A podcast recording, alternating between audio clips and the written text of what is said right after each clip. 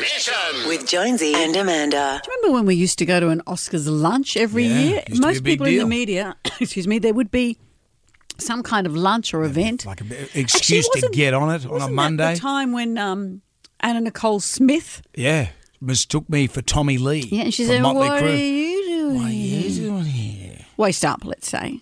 Oh, you know, You she know. was she was there, man, and I was there.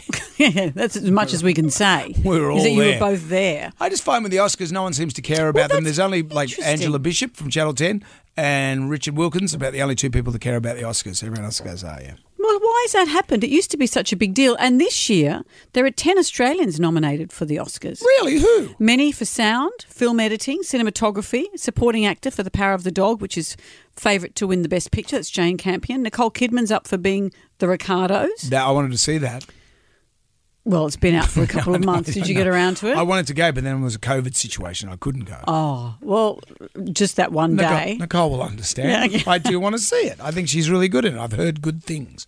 Well, eh, most of these movies that are nominated these days, m- many of us haven't seen. They're all woke. It's a woke fest. Well, a lot of people watch it because they like the clothes. The red carpet's probably more interesting than the event. It's being hosted this year by Wanda Sykes, Regina or Regina Hall, and Amy Schumer.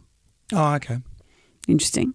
Um, so, you know, remember the old days where Billy Crystal would do this And he incredible was great. opening routine and he and Jack films- Palance would do one-handed push-ups. Yeah. They were the good old days. Well, now the- it's now it's a big woke fest. Well, Everyone these days has it to push feels some sort of barrow. Everyone, everyone feels they have to use their moment Mm. to make to make a difference, and I understand why they feel that, but it does make the night very long.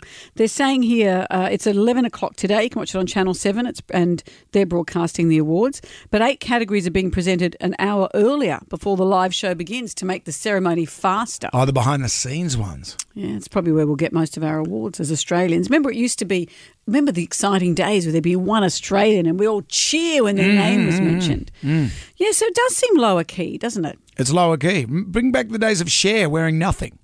And you frotting up against Anna Nicole Smith. Yeah, I want that back. Of course you do. Jonesy and Amanda's Damnation.